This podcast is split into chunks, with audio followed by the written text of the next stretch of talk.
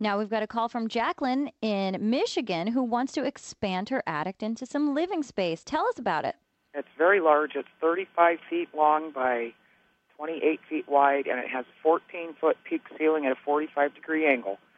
Now it's got plenty of room to live in. We've put uh, rafter drop supports in at 10 feet across on the top so that we can lay like have storage space on top. It does have two vents.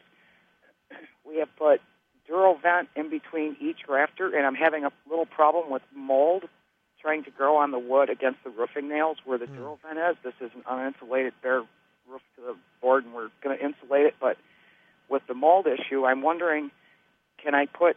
Uh, I know there's outside vents that are supposed to go underneath the overhang, but how many should I have? Should I have one under each rafter or run in between each rafter or can I go like every other rafter? I can't find any information about it. The best venting you would have is continuous venting. So you would want to replace your soffit material, which I'm presuming is probably wood right now, with perforated soffit material that's going to be made of vinyl.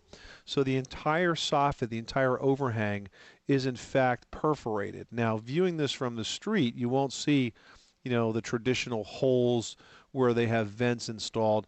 It'll look like it's solid, but it's really made up of thousands of little holes. And that's going to let a lot of air into that soffit area. The second thing that you need to do is to increase the ridge ventilation. I don't know if you have a ridge vent across the peak, but if you don't, you ought to install one. Thank you very much for taking my call. You're welcome, Jacqueline. Thanks so much for calling us at 1 888 Money Pit.